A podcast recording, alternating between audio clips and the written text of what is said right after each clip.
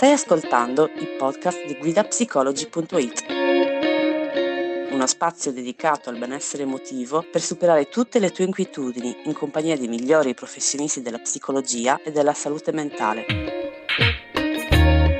Iniziamo con il podcast.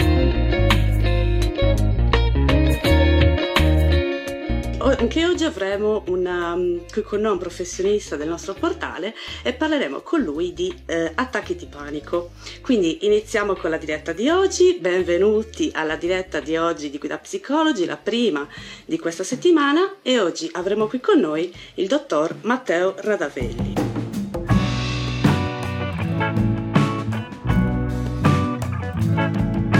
Ciao Matteo. Ciao Francesca. Buonasera. Benvenuto anche alla diretta di oggi. Come accennavo a coloro che ci stanno già Grazie. seguendo, oggi parleremo insieme di attacchi di panico. Quindi, attacchi di panico, iniziamo subito. Cosa sono e quali sono i sintomi?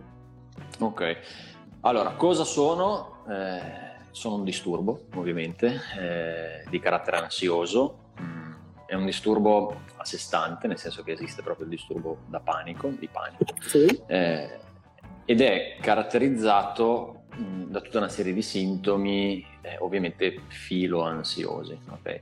Eh, ci sono dei criteri diagnostici per eh, individuare l'attacco di panico, diciamo che mh, per spiegarlo in una maniera comprensibile, come suggerisce sì. il termine, sono degli attacchi veri e propri, cioè delle situazioni eh, improvvise dove si manifestano più sintomi contemporaneamente in un arco molto limitato di tempo, che solitamente okay. si aggira intorno alla decina di minuti. Quindi eh, adesso tra poco vi elenco magari i sintomi, però diciamo che Mm, la caratteristica fondamentale è una insorgenza senza necessariamente un motivo apparente che eh, è immediata, cioè nonostante la persona si renda conto che magari è in una situazione che percepisce come a rischio, comunque che sta per insorgere un attacco di panico, questo è un po' come una valanga, cioè travolge, improvviso, e raggiunge il suo massimo e poi si scarica, quindi poi passa, nonostante possa lasciare ovviamente delle condizioni di agitazione, sì. comunque la persona è provata dopo, dopo aver vissuto un attacco di panico, eh, nell'arco di una decina di minuti circa. Okay. Questi sintomi sono diversi, cioè mh, non è necessario sicuramente provarli tutti, nel senso che eh, non è necessario mh, avere tutti i sintomi, eh, sono 12-13 per parlare di attacco di panico, basta averne circa 4. Okay? Quindi una volta okay. mh, che si presentano 4 o più di questi sintomi contemporaneamente in un arco ridotto di tempo di questa decina di minuti, allora si parla di disturbo d'attacco di panico. Questi sono mh, quelli che appunto si può facilmente immaginare, la tachicardia o le palpitazioni, sudorazione, eh, ci sono dei tremori, c'è la sensazione di nausea o di problemi eh, gastrointestinali, la fame d'aria, cioè la sensazione di eh, diciamo a respiro corto, eh, gira la testa, c'è la sensazione di svenimento, si possono sentire dei formicoli negli arti, soprattutto sono concentrati mani e piedi, c'è mh, una fatica anche nel, nel, potersi muovere, c'è una sensazione okay. di disorientamento, di fiacchezza, eh, così come c'è eh, la paura di impazzire, la paura di morire, sono tutti sintomi che si presentano appunto eh, in, in, concomitanza, cioè in contemporaneamente in un arco di tempo ridotto e che fanno parlare di appunto attacco di panico. Questi appunto dicevo sono 12-13, non è necessario averli tutti, gli attacchi di panico sono soggettivi, nel senso che le persone possono alcune sperimentare alcuni sintomi, altri diversamente degli altri ovviamente.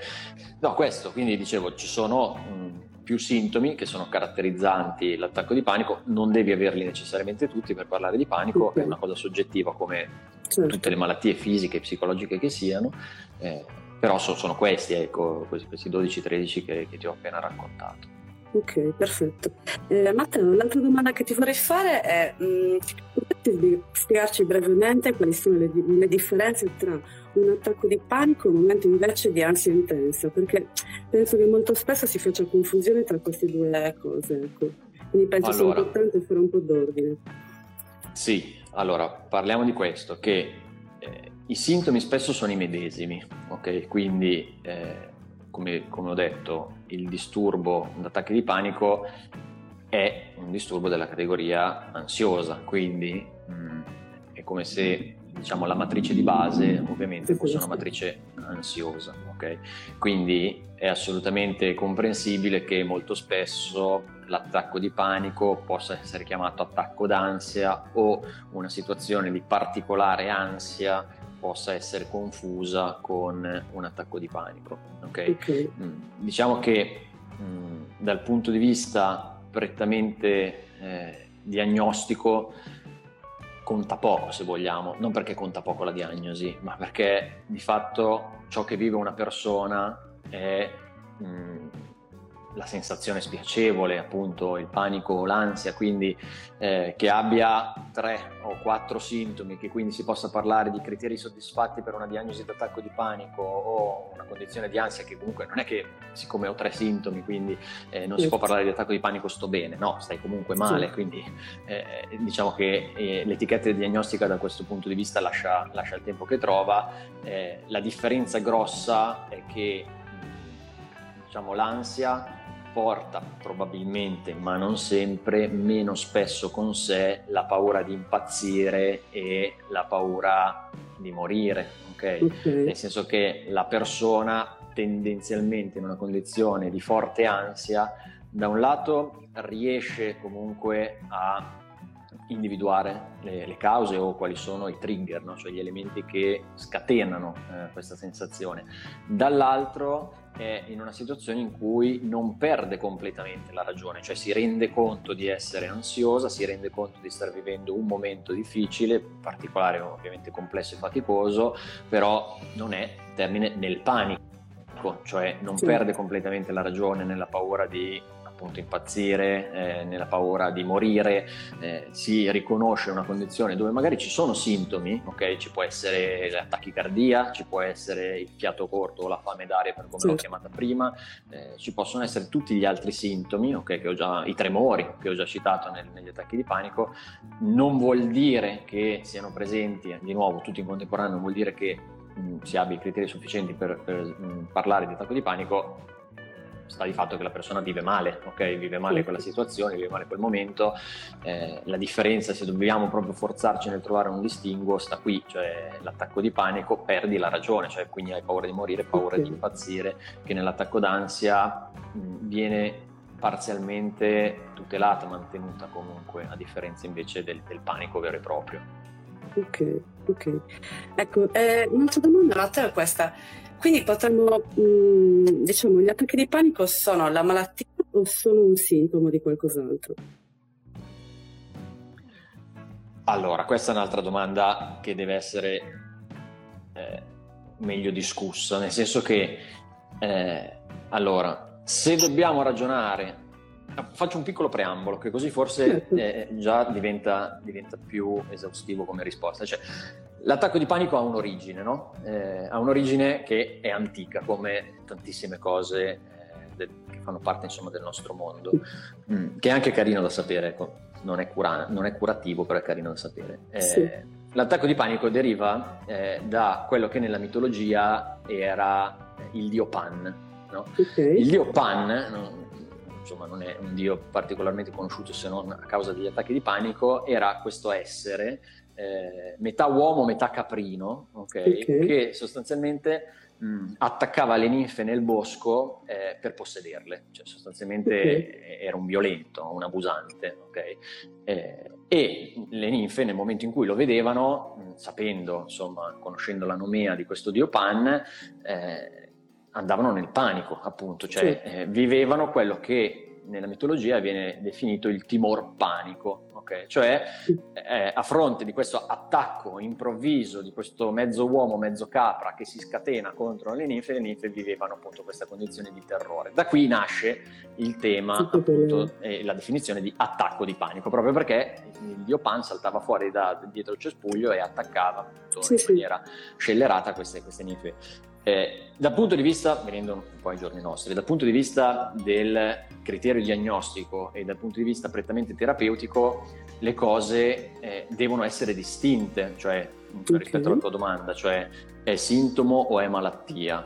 Eh, diciamo che l'attacco di panico è malattia, okay? nel senso che trova sua definizione e mh, collocazione all'interno dei criteri del manuale, appunto dei criteri diagnostici, il più famoso che, che di solito viene utilizzato in questi casi, e è un mh, problema, è una patologia a sé stante. Quindi dal punto di vista del mh, criterio diagnostico, ovviamente è una malattia. Dal punto di vista prettamente terapeutico, invece, eh, distinguere tra, di nuovo, il sintomo e la diagnosi mh, mm, non è tanto utile, sempre perché la persona se ne fa poco della diagnosi, okay? se ne fa soprattutto okay. del tipo di lavoro che la persona può andare a, o meglio il terapeuta può andare a sviluppare. Quindi mh, mm, è sempre un sintomo, cioè è sempre parte di un problema, tant'è che mh, mm, configurare e definire criterio diagnostico non è semplice, una diagnosi non è semplice nella misura in cui molto spesso sintomi, soprattutto filo ansiosi, si possono presentare in tante altre condizioni o patologie diverse. Per esempio la mh, depressione ansioso-reattiva, okay? eh, che è una sindrome mh, abbastanza frequente, cioè prova a pensare questo, eh, perdi il lavoro, hai un lutto, ti lascia il fidanzato o la fidanzata, eh, non ti riprendi nel tempo che, di nuovo, criteri diagnostici che per definizione sono delle medie e una persona non sì. è una media. Okay? Certo, Adesso è sempre molto noi andremo, poi. Esatto, mi auguro che tutti noi andremo al mare tra poco eh, ma se un 37enne mi va al mare a giugno, mi trova i nonni con i nipoti di due anni, magari la media no, fa 37, ok? Certo. Mm, la media di età, dicevo, fa 37. Certo. Peccato è che se l'obiettivo è trovare l'anima gemella, probabilmente ha sbagliato paese, o meglio, ha sbagliato, ha sbagliato timing, no? cioè ha sbagliato esatto. tempo per andare sulla riviera romagnola. Quindi è una media, il criterio diagnostico lascia il tempo che trova, serve al professionista o ai professionisti per comunicare tra di loro. La persona deve essere curata in termini di sintomi, quindi premesso sì. che le, ci si deve concentrare in termini di terapia sul sintomo e quindi sul problema e il panico è un sintomo, è un insieme di sintomi, al tempo stesso eh, come molto spesso accade nei disturbi di tipo ansioso, possono presentarsi anche in altre condizioni, cioè possono presentarsi associati ad altre patologie. E questo non fa altro che mischiare le acque, quindi mh, mm, certo. un depresso ansioso reattivo eh, che si senta dire no, tu hai una diagnosi di ansioso depresso reattiva, però hai anche un, un, problema di disturbo di panico, se ne fa poco, quello che vive è sempre quello, cioè quello che vive, anzi, certo. eh, fa schifo uguale, o meglio ancora, se mi concedi un attimo la divagazione, fa schifo peggio, nel senso che eh, avere una diagnosi e avercela appiccicata sulla, sulla, sulla schiena fa correre anche quel pericoloso rischio per cui Mm, una persona, una volta che ha un nome che definisce, che a tratti è utile ovviamente, la sua patologia, va a leggersi che cos'è questa patologia, va a informarsi in internet su che cos'è questa patologia e una volta che scopre che ha dei sintomi che non aveva, si aspetta di avere quei sintomi. Ok? Cioè, eh, quindi uno dice: Ah, non so se ho avuto un attacco d'ansia o un attacco di panico. Benissimo, eh, va dal dottore, il dottore gli dice: Guarda, probabilmente hai avuto un attacco di panico. Va a leggersi che cosa sono gli attacchi di panico. E trova: Caspita, sono 13 sintomi, ma io ne ho avuti solo 5. Aspetta che vado magari a farmi venire anche gli altri o inizio ad avere il timore di avere anche gli altri. E certo. questo ovviamente porta con sé tutta una serie di pericoli, di rischi ovviamente per la persona. Quindi questa cosa deve essere assolutamente, assolutamente ben gestita dal clinico che ha a che certo. fare con la persona senza doversi addentrare tra diagnosi, sintomo. Deve riuscire a curare la persona per quello che ha, che in quel momento è un disturbo d'ansia o di panico. Certo. Ecco, ehm, vedo che anche molti degli nostri utenti ci hanno fatto questa domanda tra i commenti. Eh, è possibile imparare a riconoscere un attacco di panico e a gestirlo? Se sì, come? Allora, sì, eh, pa- anche qui partiamo da questa cosa. Riconoscere un attacco di panico è semplicissimo, lo vivi, okay. è tremendo. Mm fa veramente schifo, nel senso che eh, uno se ha avuto un attacco di panico non ha il dubbio di aver avuto un attacco di panico, se uno ha avuto un attacco di panico... Lo sa perfettamente, no?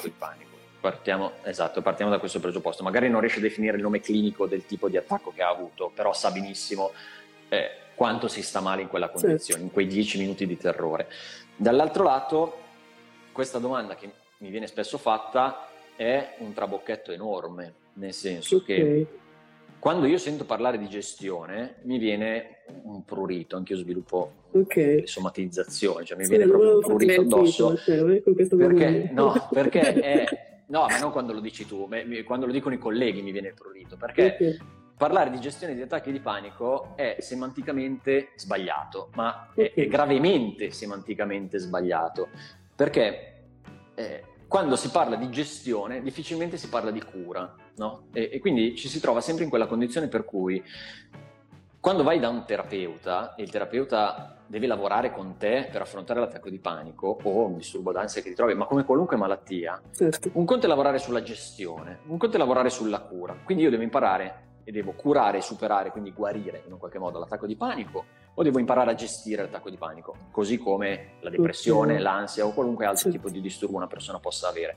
Se mi metto nella condizione del gestire, che è quello che solitamente succede, perché se uno va in Google e cerca come eh, attacco di panico, trova come gestire l'attacco di panico, è semanticamente sbagliato gestire l'attacco di panico, perché se tu hai l'influenza, non mi dici non vai dal medico e gli dici, dottore, per favore, mi, mi insegni a gestire l'influenza. E no, gli dici, mi dia qualcosa per curare, per curare certo, l'influenza. Cioè, guarire, toglimi certo. di dosso questa cosa schifosa che, che mi è sulla schiena e che non mi fa stare bene. Questo dovrebbe fare il terapeuta, cioè dovrebbe curare l'attacco di panico, cioè tutte le panacee che sono rivolte alla gestione dell'attacco di panico non servono a niente, cioè okay. non servono a niente se non a far sentire la persona malata per il resto della sua vita. Infatti poi si innescono tutti quei meccanismi nella testa che sono, sono gli atrogeni, no? cioè per cui la cura che una persona mette in atto, cioè un terapeuta mette in atto, che equivale alla gestione, non alla cura vera e propria, diventa la malattia, no? Perché certo. il, io vado dal dottore il dottore mi insegna a gestire l'attacco di panico. E no, il dottore mi deve aiutare a curare, a guarire, a superare l'attacco di panico, perché se mi, se mi insegna a gestire io cioè mi aspetto di averlo, continuo a pensare di doverlo avere e continuo a cercare di gestirlo come mi ha insegnato il dottore. Il dottore bravissimo che c'è un dottore eccezionale. Peccato che non mi ha curato, peccato che mi ha dato delle strategie che mi permettono di vivacchiare un po' meglio, ma che non mi fanno stare bene, ok? Mm, perché io mi riterrò rotto per sempre. Cioè io mi riterrò rotto da qui all'eternità. Infatti le persone poi quando vivono e arrivano con l'attacco di panico, mh, mm, mi dicono, mi dicono, questo, cioè dividono la vita tra il prima e il dopo gli attacchi di panico, il prima e il dopo l'attacco d'ansia, il prima e il dopo eh, quello che ho vissuto. Ok, da qui la mia vita sarà caratterizzata, sarà connotata dall'ansia, oh mio Dio dottore come faccio? Fai bene a venire in terapia, cioè lo risolviamo, non sempre, nella gran maggioranza dei casi, poi su questo probabilmente c'è da fare un distinguo, però è, è importantissimo che la persona si metta in una condizione di poter mh, come dire, curare l'attacco di panico insieme al dottore a cui si riferisce e non a gestire l'attacco di panico. Perché di per sé, se una cosa è un attacco, difficilmente può essere gestita. Cioè ci sono delle strategie, e poi se vai in internet trovi tutto, ti dicono eh, distraiti, eh, respira profondamente, sì. eccetera. Sono tutte cose che se funzionano, funzionano prima dell'attacco di panico vero e proprio, perché quando l'attacco prima di panico venga, diciamo, essere, non okay. gestisci niente. Cioè, prova tu a fermare una valanga mentre scende. No, cioè, certo. tu la fermi, o anticipando oppure nel momento in cui senti lo scricchiolio allontanandoti, respirando, distraendo la testa, portando la mente altrove, o correndo forte nel momento in cui scende, che nell'attacco di panico consiste nel resisto e cerco di portare a casa la pelle, cioè consci del fatto che di attacco di panico non si muore, ma si sta un gran male. Okay? Cioè, partiamo da questo presupposto qui, quindi gestire assolutamente no. Mettiamoci nell'idea che l'attacco di panico debba essere curato, punto 1. Punto 2, l'attacco di panico deve essere curato attraverso la prevenzione o il sistemare ciò che la valanga poi ha distrutto, una volta che però ha, finito di, eh, ha smesso di scendere, perché se questa continua a scendere eh, devi correre, cioè c'è poco che ci mettiamo qua a respirare, capito? Cioè, è questo che a me fa veramente arrabbiare, forse si vede che mi sono, mi sono un po' accalorato, eh, è, è, legato proprio a, al tema che eh, c'è una comunicazione sbagliata rispetto a questa cosa. Le persone devono imparare e trovare un professionista che le aiuti a curare l'attacco okay. non a gestire l'attacco di panico. Possiamo prevenire l'attacco di panico e possiamo curare, cioè rimettere insieme i pezzi dopo l'attacco di panico. Durante l'attacco di panico è veramente, veramente complicato, eh, perché per definizione l'attacco di panico non può essere gestito. Cioè, è l'attacco di cuore, tu l'attacco di cuore come lo gestisci? Anche lo gestisci durante l'attacco di cuore. Certo. Prima lo curi, cioè lo previeni con uno, sta- uno stile di vita sano, o poi provi a curarlo una volta che sei riuscito a sopravvivere, ok? Però è difficile certo. il durante, è lo stesso, è lo stesso principio, ecco. Ok. Eh, allora, mh, visto che abbiamo parlato appunto di prevenzione, della, dell'importanza anche di rivolgersi a un professionista, la domanda che vorrei farti prima di passare alle domande degli utenti è quando è il momento di rivolgersi a un esperto, a un professionista?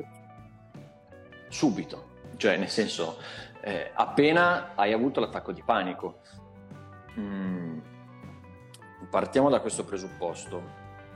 Noi siamo degli esseri intelligenti, okay? nonostante non sembra si riesca a dire questo dell'umanità, però siamo mh, pensanti e abbiamo delle capacità enormi di adattamento, okay? di adattamento alla realtà e ancora di più, come dico sempre, alla nostra versione della realtà.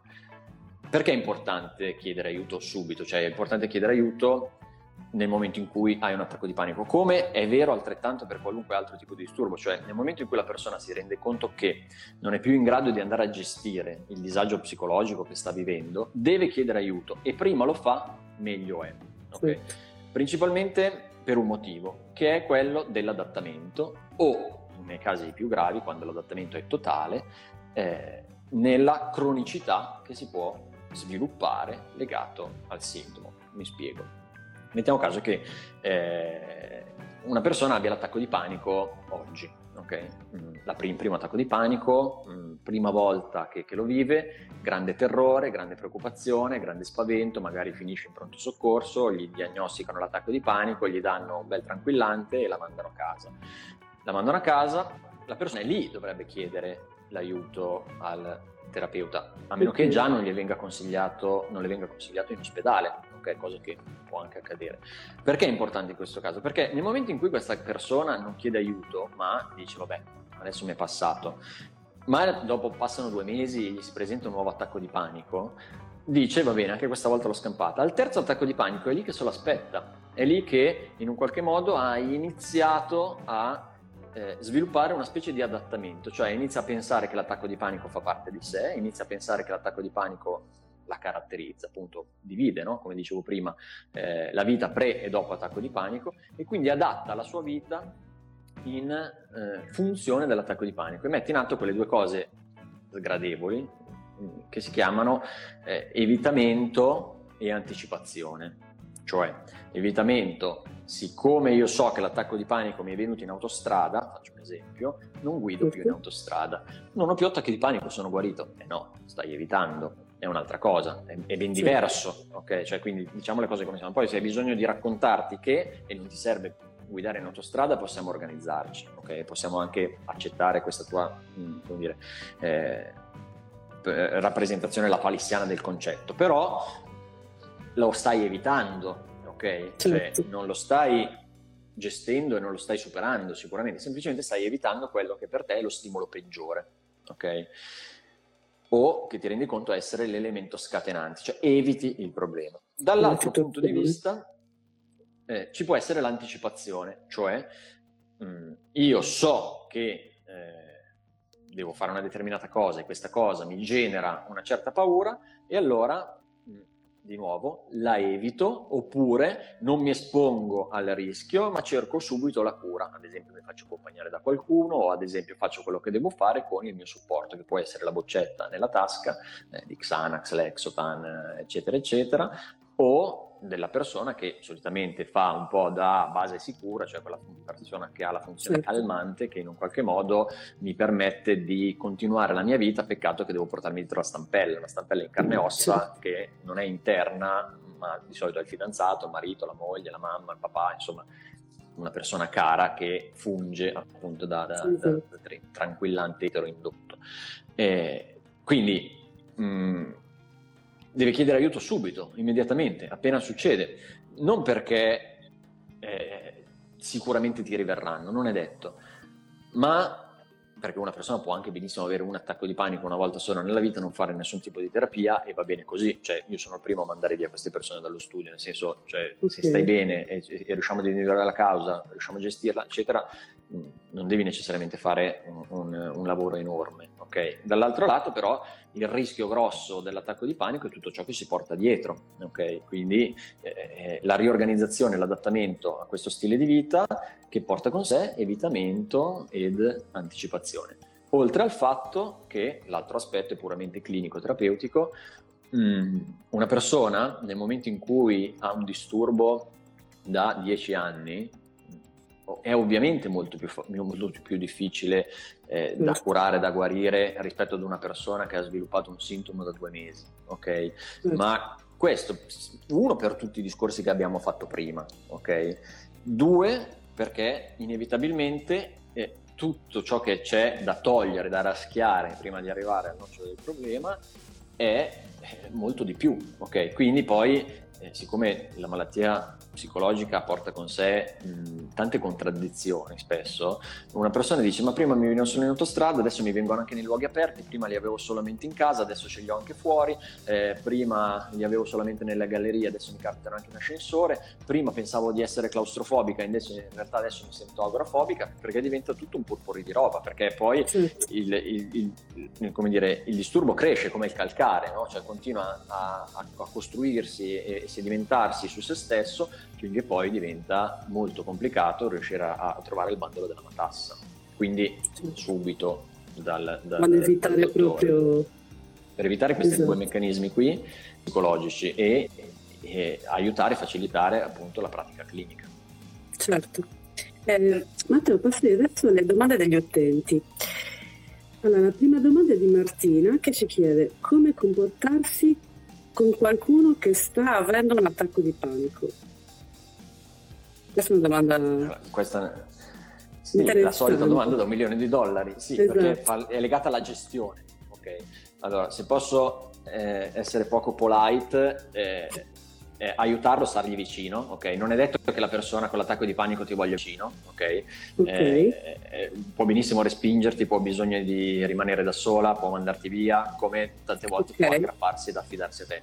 Più che cercare di quello che viene consigliato nella gestione, cioè parlarle, eh, starle accanto, eh, non necessariamente stringerla, è una cosa che, che solitamente non aiuta, eh, non sempre ovviamente, cioè non voglio generalizzare ecco, sì. e, e, diventare superficiale in ciò che dico, eh, e aiutarla a respirare, cioè quindi rallentare, no? cioè, provare a respirare con lei, cioè quindi aiutarla a rallentare un po' la frequenza respiratoria e di conseguenza il battito cardiaco, c'è poco da fare, ok? Cioè, in alcuni casi può essere rassicurante ricordare alla persona che non sta morendo, che eh, non porta conseguenze fisiche, che passerà a breve, eh, più come anche provare a distrarla, ok? Cioè, questo dipende tanto dalla persona che si ha, che si ha davanti, sì. anche se è impossibile distrarre una persona per come si pensa. Eh, all'attacco di panico, cioè come se io adesso ti dicessi non pensare a un elefante rosa, cioè è chiaro che tutti voi state pensando a un elefante rosa, io ti ho detto di non farlo ma non conta niente, ok? Sì. Anzi, quindi è impossibile distrarre una persona all'attacco di panico, però gli si può stare vicino. Quello che si deve fare soprattutto dopo, cioè eh, si deve aiutare la persona a prendersi cura di sé. Molte persone dicono ma sì vabbè dai passerà, ora ho passato il peggio, spero che non mi crea più, però si mettono in balia di loro stesse, della paura, dell'angoscia e poi quindi di conseguenza del panico. Si deve dire alla persona prenditi cura di te, cioè aiutati certo. e contatta un professionista. Ok? Sì. Che poi anche qui non voglio fare, mh, mm, eh, come dire, eh, non, non, voglio fare la marchetta al lavoro, no? cioè nel, nel, dire devi contattare un professionista. C'è chi è contentissimo di prendere farmaci tutta la vita, va benissimo, ok? Cioè, se sei contento tu, che hai l'attacco di panico e pensi che piuttosto che metterti a fare una terapia trovi più efficace prenderti lo Xanax, il Lexotan o qualsiasi altro, o qualsiasi altro farmaco e vedi che questa cosa funziona, ma prendilo, ok? Cioè, non devo necessariamente essere d'accordo con te. Se però questa cosa ti rendi conto che ti aiuta ed è il tuo modo per affrontare questa, questa, questa difficoltà, sei liberissimo di farlo, però devi prenderti cura di te.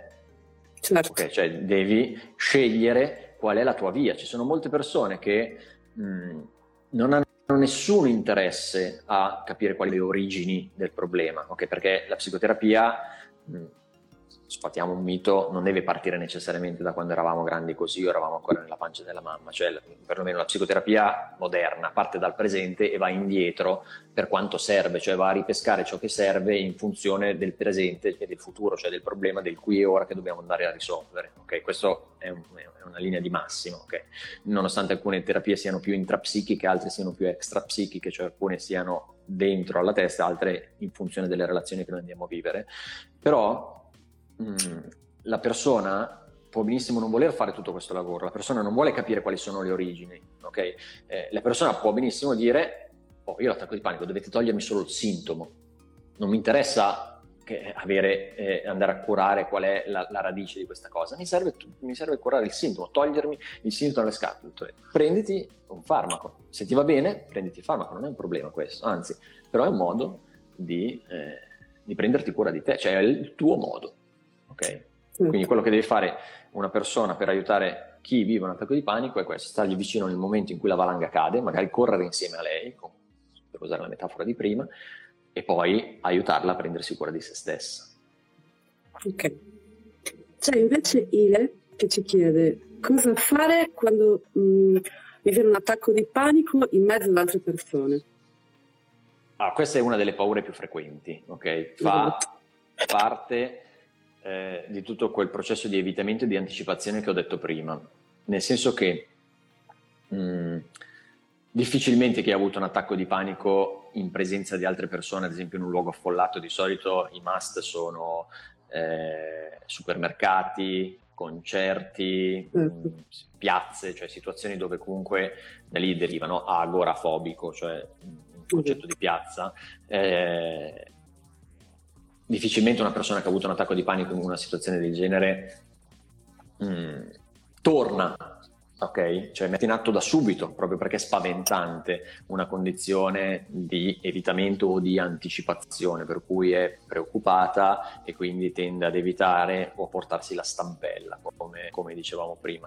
Quello che puoi fare è allontanarti ok? Cioè quello che puoi fare in quel momento lì è o sapere di avere qualcuno accanto o di nuovo poterti allontanare, perché una cosa che solitamente diventa rassicurante è poter star male in autonomia, ok? Cioè poter star male in una condizione di ricovero in qualche modo, cioè abbiamo comunque, cioè siamo animali, ok? Come mm. i cani eh, vanno, vanno, vanno a, a, morire nell'angolo, ok? Allo stesso modo mm. noi tendiamo in una condizione di malessere o di fatica a eh, ricoverarci, ok? Quindi sicuramente un ambiente protetto aiuta molto di più rispetto ad un ambiente affollato, confuso, anche perché poi si innescono tutta una serie di pensieri per cui la gente mi deride, la gente mi umilia, la gente non è in grado di capirmi, la gente mi prende per matta, la gente...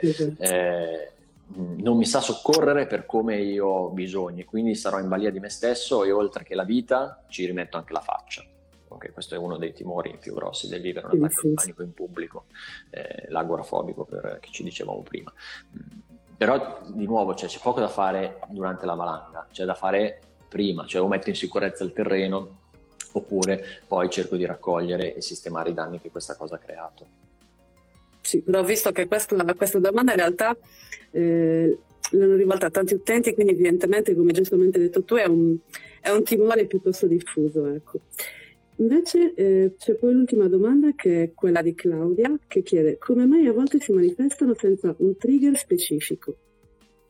E per quello che dicevo prima, nella, nella, prima, nella prima, domanda, cioè eh, nella grande maggioranza dei casi si manifestano senza un trigger specifico, cioè nella grande okay. maggioranza dei casi l'attacco di panico insorge, ma senza che la persona riesca a mettere bene a fuoco quali sono i motivi per cui le sta venendo. Cioè c'è un po' la teoria del vaso, no? per cui non è lo stimolo singolo a scatenare l'attacco di panico, ma in una condizione per cui magari si è già suscettibili, l'ennesima goccia fa tracimare e quindi poi esplodere la, la situazione. Certo. Quindi mh, mm, cioè, già nella definizione, no? sempre per parlare dei criteri diagnostici di cui prima, eh, l'attacco di panico viene definito come eh, un attacco, quindi una, una, condizione che insorge eh, di forte ansia con i sintomi che ho detto prima, senza un apparente motivo, cioè senza che si riesca a definire con chiarezza quali possono essere eh, le motivazioni o i fattori scatenanti. Chiaro che diverso è il, mom- il, momento in cui una persona mette in atto una condizione di evitamento, mette in atto una condizione di anticipazione e poi si reca in quella situazione o si pone in quella situazione di evitamento e di anticipazione che per lei è terrificante e quindi eh, lì è chiaro no? individuare il, il, trigger, però mh, mm, come dire, eh, era già attivo nella testa della persona ok? Cioè eh, semplicemente si è esposta all'incubo, ok? Quindi ovviamente è andata sul patibolo in qualche modo, quindi lì è facile andarlo ad individuare, ma perché non fa altro che vivificare la sua più grande paura. Eh, non è insolito, nella grandissima maggioranza dei casi l'attacco di panico insorge nei momenti in cui mh, magari non abbiamo uno stimolo o eh, come dire il mostro di fronte agli occhi da combattere, motivo per cui tantissimi attacchi di panico, tantissime condizioni di panico possono presentarsi anche durante il sonno, ok? Cioè di notte quando noi abbassiamo le difese e quindi facciamo, mettiamo in atto tutto quel processo di rielaborazione mentale eh, che, che, è tipico appunto delle fasi in cui abbassiamo la, la, la, il nostro livello attentivo, insorgono eh, il panico, i disturbi d'ansia, insomma queste condizioni, no? a volte possono essere incubi, a volte possono essere appunto attacchi di panico veri e propri. Che stimolo vuoi che ci sia di notte? Sto dormendo, esatto. non c'è stimolo diretto, esatto. no? e, e, invece sono in una situazione in cui eh, io eh, vivo malissimo e quindi eh, sto male e quindi in quel momento sono talmente saturo che poi eh, il vulcano erutta, quindi l'attacco di panico eh, si impadronisce di me. Certo. Va bene Matteo, ti ringrazio. C'è qualcosa che vuoi aggiungere o penso che abbiamo dato le no. informazioni? Eh? Sì, da, ho visto, no, come sempre non riesco a leggere eh, le domande mentre, mentre parlo perché non riesco a fare due cose insieme, però eh, vedevo qualche cuore, quindi mi sembra no, sì, sì, di aver risposto insomma a, sì, a buona parte delle domande. Però visto che molti chiedevano come gestire, appunto, insomma, io penso non che dovete gestirlo, dovete curarlo. Non dovete esatto, ripetiamolo ancora una volta. Eh, è quello, cioè, eh, come si fa a gestire? È, è, è semanticamente sbagliato. Pensate al, al, al, al, dottore che si mette lì e, e vi aiuta a gestire l'attacco di panico, non sta facendo il suo mestiere cioè vi sta rendendo dei pazienti a vita, è un'altra cosa. Certo, questo è importante perché in effetti ho visto che anche tra le domande degli utenti questa è in assoluto la più frequente, cioè come gestirle, come gestirle, ecco. Quindi insomma mi sembra opportuno concludere la diretta di oggi con questo messaggio. L'importante sì, perché... è curare e non gestire. Esatto, perché scusa, prova a pensare a questo. Cioè, se tu hai la depressione, non mi chiedi come gestire la depressione, tu mi chiedi come certo. curare la depressione. E allora perché il panico ce lo dobbiamo portare dietro? Cioè, perché dobbiamo pensare che il panico non debba essere curato ma debba essere gestito? Cioè, è proprio un errore di formamenti, cioè, è, sì, è sì, questa valanga di informazioni sbagliate che viene passata. In realtà l'attacco di panico non è neanche uno dei disturbi tra i più difficili da curare, anzi, è proprio il contrario non è sempre così, ok? Non voglio dire che tutti gli attacchi di panico possono essere curati così, ma è, cioè, ci sono malattie, ci sono patologie che sono ben più gravi dell'attacco di panico, anche da curare. Okay? Okay. Eppure si parla di cura e non di gestione. Ok Matteo, allora, grazie mille, è stato un piacere. Grazie a te, ciao a tutti, a presto. Ci sentiamo e alla prossima. Ciao, grazie, buona serata. Ciao. ciao.